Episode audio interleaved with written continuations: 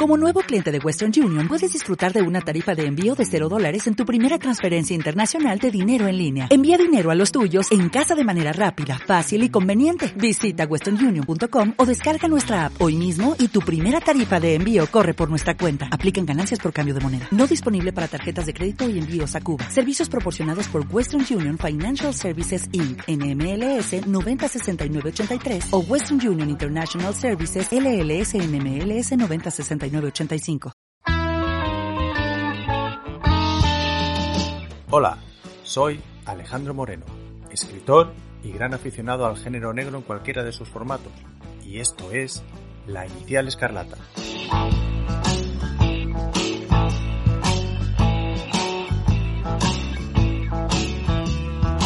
Aquí hablaremos de novela negra y criminal, de cine y de series criminales, de cómics, de música, de actualidad y de todo lo que quepa en el gran saco que es el género negro.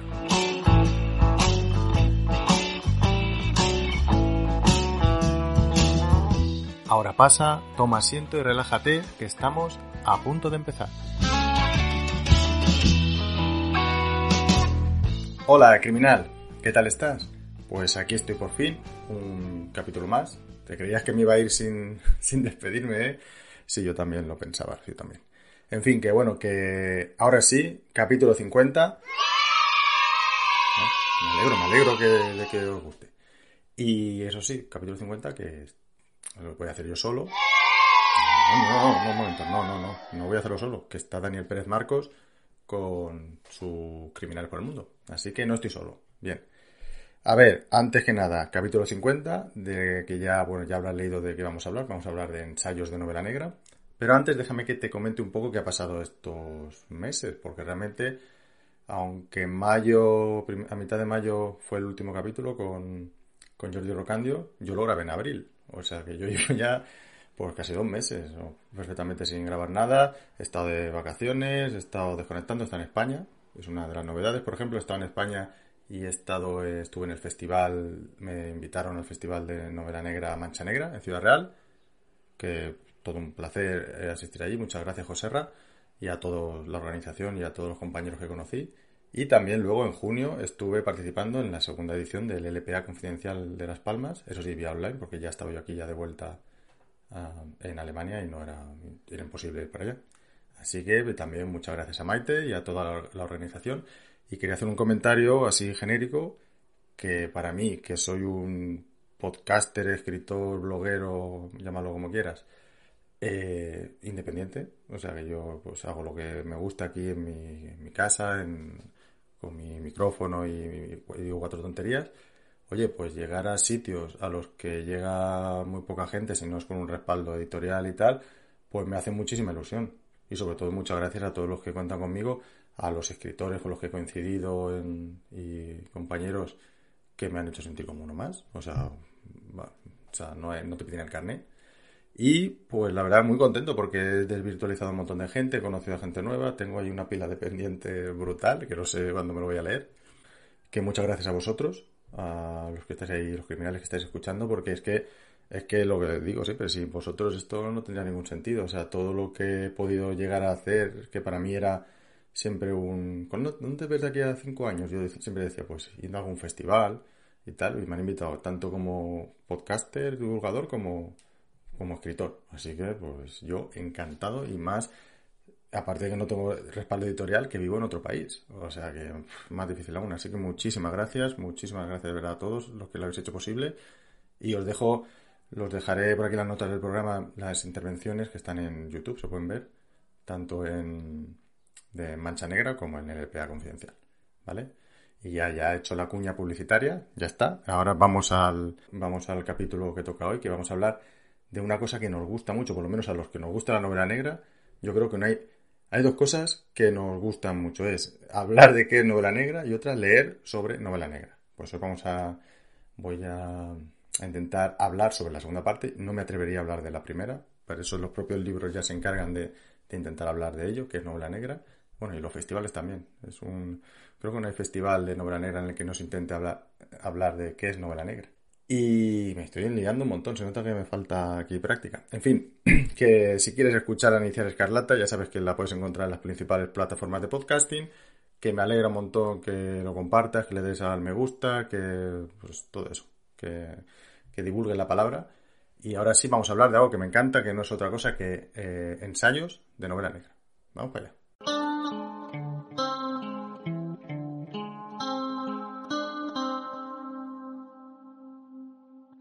Pues eso, yo creo que una de las cosas que más nos gustan a los que nos gusta la novela negra y sus derivados es leer sobre novela negra y sus derivados. Así que yo como, como buen friki de la novela negra, pues tengo mi pequeña, pequeñísima colección de, de novelas, novelas no, perdón, de ensayos sobre novela negra y criminal. Eh, así que vamos a hablar de ellos ya. Algunos son recurrentes, son cosas que ya te he comentado en alguna ocasión. De hecho, verás que, bueno, ya lo verás. Y vamos a empezar por el primero, por qué no. Y es uno muy recurrente del que siempre he hablado aquí. De hecho, Juchu en su biblioteca negra, capítulo, no me acuerdo, 41, 43, no me acuerdo ya, eh, nos habló de él y yo lo tengo como referencia y es El sangre en los estantes de Paco Camarasa. Tengo por ahí, lo tengo anotado. Y este es un libro de, que tiene bueno, por así decirlo, tiene un índice de, la A a la Z y cada letra pues va hablando de, pues, de diferentes cosas, sobre todo autores. Entonces, eh, autores y eh, anécdotas en su librería, La Negra Criminal. Entonces está muy bien, yo lo uso mucho para cuando voy a leerme un autor que a lo mejor no, he leído, no lo he leído nunca, vengo aquí, digo, ah, mira, pues si Paco habla de él, entonces leo lo que, lo que él comentaba de él y voy con un poco de contexto hacia, hacia el libro o incluso después de haberlo leído, para no eh, influenciarme demasiado, porque a lo mejor el Paco dice que es la caña y luego lo leo y digo, pues no me ha gustado tanto, no sé. Así que muy bien, es un libro que recomiendo mucho, se lee muy, muy fácil. Eh, la única pega que le veo, y es que en los últimos, o sea, al final, hace, cuando hace un comentario sobre los autores españoles más que él cree que van a, triunfar, ¿no? O, que en ese momento en el que escribía el libro, que más iban a, que, pues, según él iban a tener más importancia, me da a mí que o lo escribió muy rápido, así, venga, voy a quitarme esto encima, o desde la editorial le dijeron, eh, mete a estos autores y tal, porque realmente, sin dar nombres, yo creo que, que hay autores mucho más importantes, o había en su momento, y luego que, o que en mi opinión le casan más a lo que Paco comentaba los, en los anteriores, o sea, no sé, como que no me cuadra el gusto de los autores que él dice con lo que comentan en el resto del libro. Que a todo esto hay autores de todos, o sea, españoles, eh, internacionales, de todos, o sea, latinos, ingleses, americanos, está súper bien. Yo lo recomiendo mucho y eso lo tengo pues de, de vez en cuando, lo leo ya creo tres veces y sin contar las, las veces que lo he leído alternado, o sea, que me he ido directamente al autor de turno, o sea que yo, muy recomendable Sangre en los estantes de Paco Camarasa. El siguiente, el siguiente no lo tengo aquí, bueno, lo tengo aquí, lo tengo en el, en el Kindle, pero es que no lo tengo físicamente porque su autor ya lo entrevisté en el capítulo 26 y no es otro que Antonio Lozano, que además de escritor y periodista es el editor de la serie negra de RBA. Y el libro del que me refiero es eh, Lo leo muy negro, eh, lo digo bien, que en su momento me equivoqué. Entonces, bueno, te lo dejo por aquí. Este, Lo leo muy negro, portada muy chula también. Y el libro, pues mola mucho, me gustó mucho, me sorprendió porque no es solo hablar de, libros o de este libro, este otro libro, este eh, autor, tal. O sea, eh, Antonio hace una recopilación de sus experiencias como editor y como periodista y ha entrevistado a lo mejor, de, a lo mejor del género y también ha editado lo mejor del género. Entonces, es una manera que él pues habla también de cine, habla de libros, habla de anécdotas con escritores habla de, la realidad social que influye en las novelas y la ficción criminal. Y, pero bueno, mejor que nos cuente él, vamos a recordar qué nos decía cuando le pregunté eh, por qué escribí este libro. Bueno, yo llevaba, llevaba años reflexionando sobre el género negro. en, faceta como periodista es uno de los temas que más, más me interesa explorar y he ido publicando artículos sobre el género, he ido, he ido, entrevistando, he tenido la fortuna de entrevistar a grandes nombres de, de la especialidad y el libro se alimenta en parte de esto. de una recopilación de piezas que yo he ido publicando eh, a lo largo de los años y luego hay muchas que están hechas ex profeso para, para este volumen. ¿no? Yo creo que la, bibliografía criminal eh, española, la verdad es que se ha, hay poco, hay poco ensayo sobre género negro, hay mucha novela negra, mucha, mucha ficción negra, pero son también contados, digamos, los, la bibliografía desde el pensamiento, desde la reflexión del género. me pareció que por ahí eh, podía aportar algo más que no poniéndome a escribir una novela negra para el que lo sé. No sé para empezar si estoy facultado para ello, ¿de acuerdo? Y bueno, me gustaría, me gustaba la idea de, darle vueltas y pensar, pensar sobre el género, ver sus, bueno, sus puntos fuertes, pero ver también sus perversiones. Y uno de los hilos troncales del libro sería cómo han dialogado las ficciones criminales, tanto eh, básicamente literarias, la verdad es que el libro es básicamente sobre sobre novelistas, pero también en el cine y la televisión, ¿no? Y cómo, esas ficciones criminales se han inspirado en el crimen real, ¿vale? Cómo lo han pervertido también, cómo en aras del entretenimiento, el gozo lector, obviamente se han tomado muchísimas libertades. ¿eh? esto por un lado, pero también como el crimen real, ¿no? Los criminales de, o delincuentes han, acudido a la ficción en busca de inspiración y, de ideas, ¿no? Y cómo ambos mundos, el ficcional y el no ficcional, han, dialogado. Y este es uno de los temas, digamos, que recorre un libro que al final tiene muchas caras, ¿no? Porque ya digo, hay perfiles de autores, hablamos un poco de, también de la historia del género, reunimos a, bueno, analizamos la figura de clásicos, eh, pensamos sobre estas mutaciones, o sea, tiene, tiene varias caras. Pues ya habéis visto, aparte de que es algo más joven de lo que tiene, la edad, eh, pues los motivos de Antonio son súper válidos y de eso recomiendo mucho el libro. Se lee a ver, este tipo de libros pues son para ir degustando poquito a poco. No te puedes pegar una, un atracón así a lo bestia porque es que si no te, te satura. Además, son temáticas para muy cafeteros.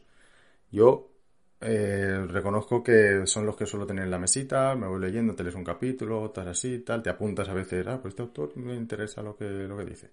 Y todo eso. Entonces, en el caso de Antonio, eh, tanto el libro, los libros que recomienda, los autores que recomienda, sí que es verdad que él, eh, según comenta en el propio libro, ya me comentó en la entrevista, él ha leído más eh, anglosajón, o sea, encima es traductor, de, ha traducido libros, entonces a lo mejor no hay tanto, no hay mucho eh, autor latino o, español porque él no lo lee. O, otra cosa que creo que pues le honra porque pone su gusto, o sea, no se inventa nada. Así que yo por mí este libro me gustó mucho, lo recomiendo y está muy bien. Y ahora vamos con otro, bueno, otro no, dos, que también han salido por aquí un par de veces, pero es que son, estos son el sumum de, bueno, de los que yo he leído, ¿eh? Y son los a quemarropa, de, pues, publicados por Editorial Al Revés, de Alex Martí y Jordi Canal. Y este es el 1, a quemarropa volumen 1 y a quemarropa volumen 2. Y bueno, aparte que las portadas son muy chulas a nivel estético así antiguos, obviamente, o sea, muy de Femme Fatal y todo eso, están muy bien dibujados. Eh, este, el primero, te, cuenta el origen de la, de la, novela negra, de la novela criminal, y este ya se mete en la, en la edad moderna. Y a ver, bueno, para, para empezar, empezamos por este. Eh, pues sí, intenta eh, descifrar o digamos, decir que es novela negra. Para ellos, por ejemplo, igual que al, en vez de Paco Camarasa, por ejemplo, él lo llamaba novela negra y criminal, ellos lo llaman novela negra y policial, creo que era. Pero, por ejemplo, pues sí, tiene aquí su... Vamos, este sí que es para cafeteros, porque además ya lo comenté con Ana Vallabriga, en su, que nos lo trajo en su mm, biblioteca negra. Pero mirad, solo estoy enseñando en el vídeo, pero la mitad de las páginas cada página son solo bibliografías. Entonces es impresionante lo, bien documentado que está. A veces agobia un poquito porque dice, joder, pues es que no leo más bibliografía que, que ensayo. Y, pero está muy bien, aprendes muchísimo. Luego tiene pues una cosa chula que son pues portadas clásicas de novelas, así a color. Le da un puntito. Entonces no sé si se ve en el vídeo, pero está la línea negra esa que se ve ahí es las portadas que he enseñado ahora y luego la finita, que es el final ya, es la bibliografía. Y si vemos en la parte 2, pues mirad la, la, bibliografía que prácticamente Ah, bueno, no, es, vale, no, no es la bibliografía solo, es el, las recomendaciones de novelas. O sea, tiene una lista de 100 novelas, creo que eran cada una, que, mm, como las 100 novelas negras que hay que leer. Pero claro, esto, pues hay clásicos, hay más contemporáneos. Y entonces, en cuanto al primer volumen eh, nos enseña la parte clásica, de dónde viene la novela negra, con el, pues empezó con pues, los típicos, el, el hardboil, la novela enigma y todo eso.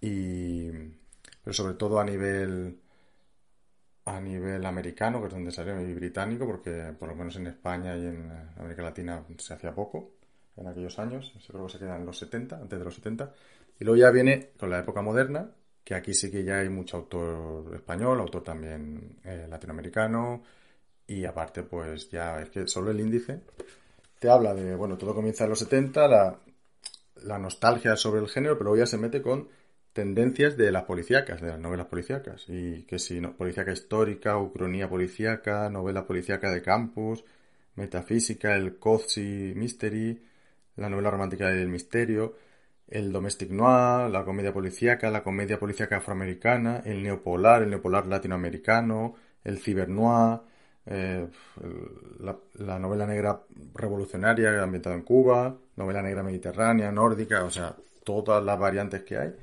y está muy bien. Lo, dicho, esto es para muy cafeteros, o sea, te que gustar mucho, pero yo lo recomiendo. Si os gusta esto para ir aprendiendo, para conocer eh, autores nuevos, no, no te digo obligatorio, pero que lo vas a disfrutar seguro. Y bueno, lo dicho, A quemarropa de Alex Martí y Jordi Canal, eh, publicado por Editorial Al Revés. Y ahora vamos con otro que también es, que es muy parecido, pero no es igual. Y es Anatomía del Crimen de Mariano Sánchez Soler. A Mariano, eh, publicado por Editorial Reino de Cordelia. Mucho, a Mariano tuve la suerte de conocerlo en, Mancha Negra.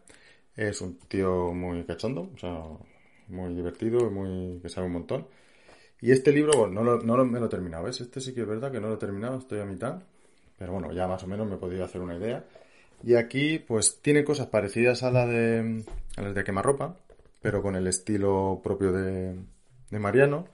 Y sí que mete más cine, por ejemplo. Mete más cine y te habla un poco también de tanto el cine negro, que es el cine negro, como el cine negro español, de los años, pues un momento de los 70, 60, 70, lo que se hacía en su momento, luego un poco ya, ya se mete los 80, los 90 te habla de autores clásicos, pues los típicos Hammett, eh, Raymond Chandler y todo eso, Jim Thompson, y luego pues te habla un poquito del cine y te habla también de, de los españoles, de los más importantes, de, pero de los primeros, como García Pavón, eh, Andrew Martí, Francisco González Ledesma y Montalbán, ¿no? Eso los trata aquí.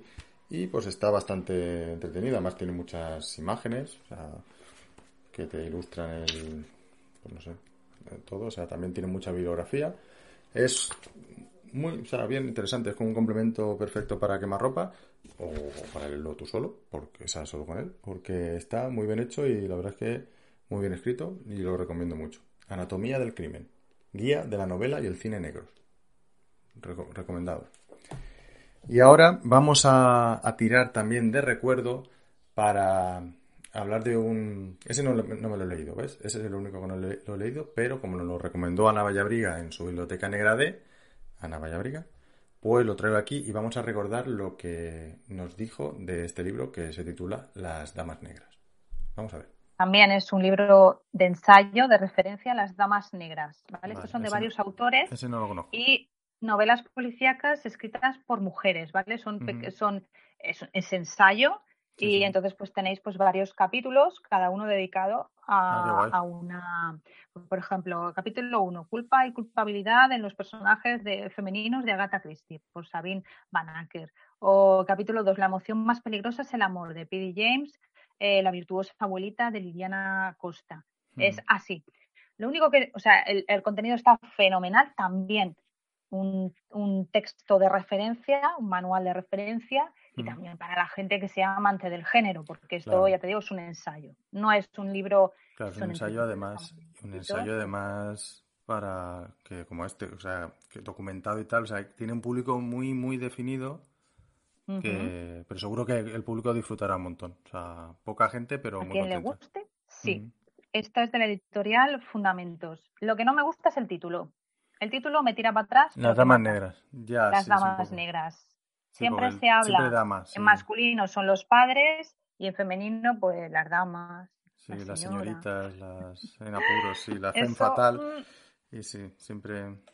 No, no tienen el mismo estatus. Eh, P.D. James es la dama, mientras que si hablamos de Montalbán, por ejemplo, o mm. hablamos de, de, eh, de Dashiell Hammett, pues son los padres, ¿no? Los padres, sí. Y luego Agatha Christie es la reina, ¿no? La reina del ¿no? No. Sí. Y, y Patricia Highsmith también es la reina del suspense. O pues no son la maestra. lo de reina me gusta más que lo de dama, ¿no? Sí, bueno, te puedes poner rey y reina, pues ya está, lo pones al mismo nivel. Pero sí, ¿verdad? Porque no es los caballeros de la novela negra, ¿no? Además, eso parece una peli de, de los Monty Python. sí, los caballeros de la redonda, total. pero bueno, pero el libro está muy bien, ¿eh? Lo recomiendo. Vale, pues yo me lo apunto, no lo conocía. Además, está bien.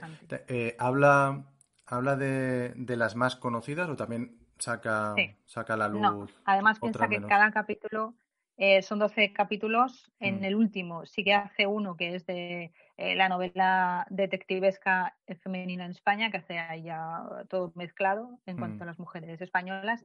Y luego está pues de Fred Vargas, de Patricia Cornwell, de mm, Sara Paretsky, de, yo qué sé, de Dona León. En fin, están las más conocidas. las más conocidas, claro. Está guay. Sí, también dar a conocer ahí otras como hace eh, Marta Marnen, por ejemplo, que tiene su, en su blog, que ahí saca un mogollón de, de, escritoras que no, que no conoces de nada y seguramente están igual de bien que, los escritores o escritoras más conocidos, pero que encima, por ser mujer y también del género y tal, pues ahí... Bueno, pues ya habéis visto que es un libro diferente, muy necesario también, y que, hoy pues yo la verdad es que ahora mismo no, lo he hecho con él porque tengo una pila independiente muy grande, pero creo que es algo que es uno que, podría perfectamente comprarme en la próxima remesa. Y hablando de esto, recuerdo que la conversación sí que hablamos de lo necesario que era poner, hablar de escritoras de novela negra, tanto conocidas como menos conocidas, y hablamos de en su momento el blog de Marta Marne, la pared vacía, que sigo, que recomiendo muchísimo. Y es que ahora Marta Marne también tiene un podcast que se titula Hora de la Muerte. Y os lo recomiendo un montón. Porque entrevista a autoras y autores y habla, pues, aprende mucho, la verdad. Está súper en tanto de ellos como de ella, que sabe un montón. Así que apuntad Hora de la Muerte, que está en Evox, aquí también, en cualquier lado. Muy recomendable. Y ahora vamos con el último libro que os va a sorprender. Y esto no es clickbait. Os va a sorprender porque es pequeñito muy pequeñito y finito. Se titula Cómo escribir una novela negra, de Oscar Urra. Y no, no es un manual, bueno, es un manual, pero no, ¿vale? Os explico, es un libro muy pequeñito que se lee bastante bien. No, o sea, podéis ver en la imagen que, pues, bien, o sea, te lo des en dos tardes. Y sí que es verdad que Oscar aquí lo que hace es también hace un repaso a lo que es novela negra y de dónde viene, qué tipos de novela negra hay. Claro, eso es un eso obligatorio, pero si no, ponerte en contexto. Pero sí que analiza las novelas negras desde el punto de vista de trama, personajes, acción. Y eh, está muy bien, porque si además de, de ser lector eres escritor o quieres ser escritor, pues te sirve muy bien para, para aprender. Por ejemplo, aquí habla de, eh, bueno, qué es novela negra, lo primero, luego tópicos y variaciones, la trama, eh, la voz narrativa, el entorno, luego los personajes, la acción, o sea que está súper bien, muy bien explicado, creo que queda bastante claro. Y es un libro para releer, porque se te olvida, claro, se te olvidan las cosas y pues lo relees y, y que viene muy bien, la verdad, para repasar. Y bueno, para repasar y para aprender, claro. Y el tema es que me pasó una cosa con este libro, es que eh, yo me leí, me lo leí el año pasado, creo que fue, y cuando a partir del, del capítulo 6, o sea, de la. diría. Sí, las últimas 40 páginas o así, hace un análisis de una novela, capítulo por capítulo, que no es otra que 1280 almas de Jim Thompson, que es un novelón, yo lo recomiendo muchísimo, y yo me la leí, casualidad, justo antes de esta. O sea, me leí Jim Thompson, eh, luego creo que me leí otro, de que no, no tenía nada que ver, y luego me leí este libro, y cuando llego a la parte final y, veo que te está analizando capítulo a capítulo, ¿ves? Ciento, son 1280 almas, análisis literario. Que te lo está leyendo digo, joder, qué guay. Entonces dije, me gustó más incluso la de Jim Thompson, entonces tuve que, que pillar la novela otra vez y empezar a repasar. Y no sé, me pareció súper curioso y no sabía, no tenía ni idea de que me habían recomendado el libro, pero no, lo mismo, no sabía ni de qué iba, ni nada, sabía de lo que iba, pero no sabía el contenido. Y entonces justo casualidad cuando, cuando llegué y vi que analizaban la novela que me acabado de leer y que encima le había puesto cinco estrellas en Goodreads y todo, dije, oye, pues joder, que, la vida está llena de casualidades bonitas. Entonces, no sé qué te ha parecido, no, sé si has leído alguno de ellos, no sé si eres de leer ensayo. También es verdad que lo que creo que lo comentaba Ana Vallabriga en el capítulo que os he puesto antes, en el fragmento, que una cosa es un ensayo y otra es un, un libro de no ficción. No es lo mismo. O sea, un ensayo es, son estos libros, todo esto que tiene un trabajo detrás de, de, investigación, de análisis y todo. Bueno, el propio este de Oscar Urra también. Entonces, pues es una manera de aprender, de... De hecho, a mí lo que me pasa, no sé si te pasa a ti, es que cuando leo este tipo de libros, me entra ganas de leer un montón más. Es decir, wow, estoy deseando leer este, eh, este autor, este libro que comentan en este libro, a ver si es verdad todo lo que dicen y tal. Entonces, es una manera de auto, de auto leerte, auto ponerte ganas. En fin, que no me lío, no me rollo más. que espero que te haya gustado el capítulo, eh, la selección de libros que tengo eh, y que si tienes más, yo estoy encantado de, de, que me recomiendes de este tipo de libros, aunque me encantan. Y sobre todo me gustaría ver si puedo traer algún día a alguno de los autores, porque me interesa muchísimo eh, saber su punto de vista, saber en qué consiste eh, estudiar novela negra y todo eso, ¿no? Así que eh, cómo lo hacen y bueno y aprender de ellos, que al final es lo que ellos son los que saben, nosotros somos los que estamos aquí para aprender.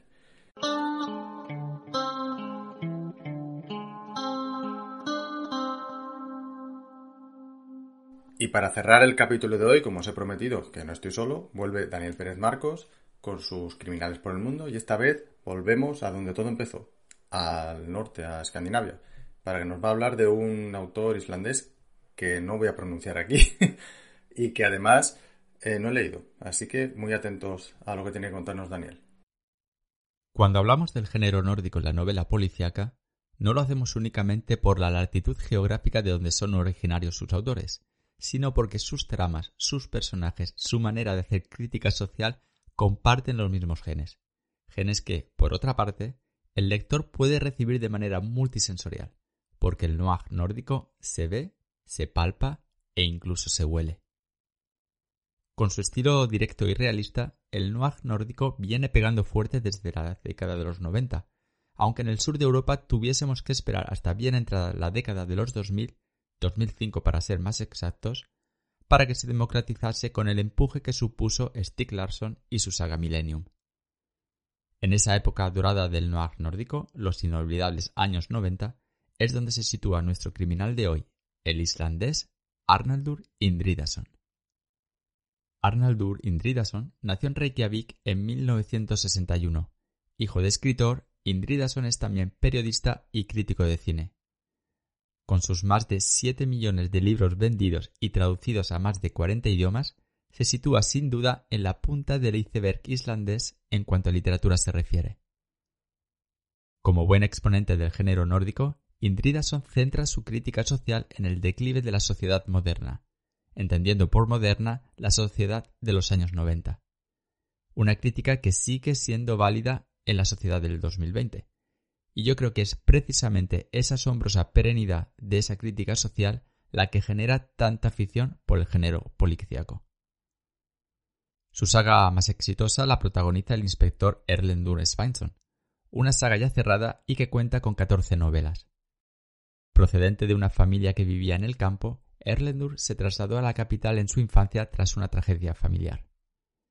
Erlendur está separado y tiene dos hijos con un perfil, digamos, algo difícil. Eva Lind, toxicómana y que recurre a la prostitución para financiar sus dosis, y Sindri Snair, también alcohólico. Hijos a los que abandonó con su madre cuando estos eran aún muy pequeños, algo que marcó a la familia y que desde entonces solo mantiene relaciones conflictivas. El inspector Erlendur, así es como se le conoce, es un policía brillante, pero también una figura lúgubre y completamente antisocial que guarda celosamente su privacidad. Cuando no está persiguiendo obstinadamente un caso, está encerrado en casa cavilando sobre los detalles del mismo. Y además, pasa su tiempo libre leyendo una extraña biblioteca de informes sobre personas perdidas en los bosques de Islandia. En cuanto a su equipo en la brigada de policía, quiero destacar a Sigurdur Oli, uno de sus inseparables compañeros, mucho más joven y pura imagen de la perfección, su perfecto contrapunto. Conforme avanza la serie, vemos a un Erlendur cada vez más obsesionado por su pasado, del que no entenderemos todos los matices hasta llegar a la última obra de la saga, la cual no me consta que haya sido traducida al español. Como digo, es al final de la saga que el lector descubre lo que atormenta al policía, un evento duro, muy duro, que lo marcó para siempre. La última novela con el inspector Erlendur como principal protagonista se remonta a 2010, aunque esta afirmación habría que tomarla con pinzas, puesto que una de las últimas historias sitúa las peripecias del inspector en un tiempo anterior al que transcurre la primera entrega de la saga. Saga que, por otro lado, también ha dado para una serie secuela protagonizada por el joven Erlendur. El tema de las spin-offs es algo que Indridason comparte con otros autores como Henning Mankell, del que ya hablamos en la primera entrega de Criminales por el Mundo. Es a partir de 2011 que Indridason ha iniciado otras series con nuevos personajes, la serie Flowent and Thorson y más recientemente la serie Conrad, y que han tomado definitivamente el relevo del inspector Erlendur. Es posible que algunos de los que nos escucháis os hayáis quedado pensando en lo que dije al principio, sobre que la popularidad del noir nórdico en España dio el salto definitivo tarde, en 2005. Dejadme que os ponga un ejemplo concreto para ilustrarlo. Los dos libros más reconocidos y premiados de Indridason, Las marismas y La mujer de verde, publicados en 2000 y 2001 en su idioma original, no fueron traducidos al español hasta siete años más tarde, después del boom millennium. Para terminar esta crónica de criminales por el mundo, y como ya viene siendo habitual, pasamos del papel a la gran pantalla. A semejanza de otras sagas de éxito, la buena acogida de la serie del inspector Erlendur ha servido para que el inspector dé el salto al cine, con una adaptación de la novela Las marismas, la cuarta de la saga y la más conocida de todas. Hasta aquí el repaso a la obra del islandés Arnaldur Indridason, con el que cerramos el círculo que comenzó Henning Mankell hace siete entregas, siete entregas de Criminales por el Mundo en las que nos hemos adentrado en la vida y obra de siete autores de siete nacionalidades diferentes repartidas en tres continentes. Un recorrido que comenzó en Escandinavia a la que volvemos en esta séptima entrega que cierra la primera temporada de Criminales por el Mundo. Espero, querido y querida escuchante, que hayáis disfrutado del viaje. Te deseo un feliz verano.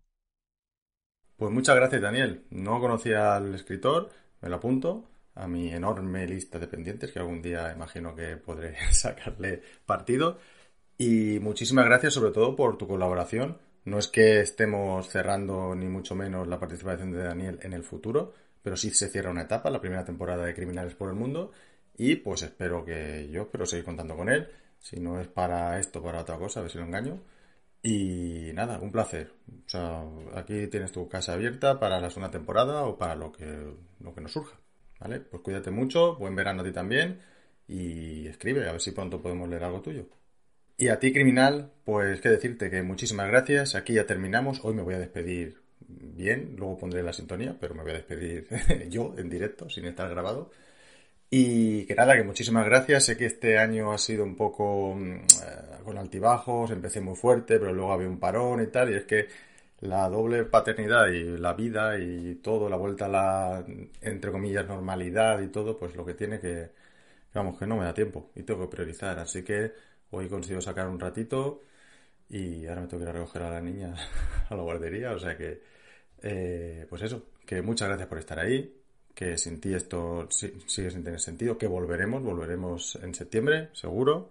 Bueno, seguro, seguro, no lo puedo decir, pero yo tengo intención de seguir, eso sí, como hasta ahora, una vez al mes o algo así, para que me dé tiempo. Y si puedo aprovechar, grabo unos cuantos capitulillos en, en verano y así pues tengo un, colchón para por, lo que pueda pasar. Que tengo muchas ganas de volver a grabar la Biblioteca Negra D, que es un, creo que es un, un formato muy chulo a ver si consigo engañar a un montón de gente que tengo en la lista ahí para grabar capitulillos. Y nada más, que espero que estés bien, que te cuides y nos vemos en la próxima temporada, que será ya la cuarta. Madre mía, cuatro ya. En fin, que nos vemos en la próxima. Cuídate y ya sabes, lee, no seas criminal. Hasta luego. Pues hasta aquí el capítulo de hoy. Espero que te haya gustado y si es así te agradecería que lo compartieras con todos los criminales que conozcas. Recuerda que la inicial escarlata la puedes encontrar en las principales plataformas de podcasting y si te apetece contarme cualquier cosa, no dudes en hacerlo a través de los comentarios, en mi formulario de contacto de la web o mediante mis redes sociales. Por mi parte, eso es todo. Te espero en un próximo capítulo y hasta entonces, lee, no seas criminal. Hasta luego.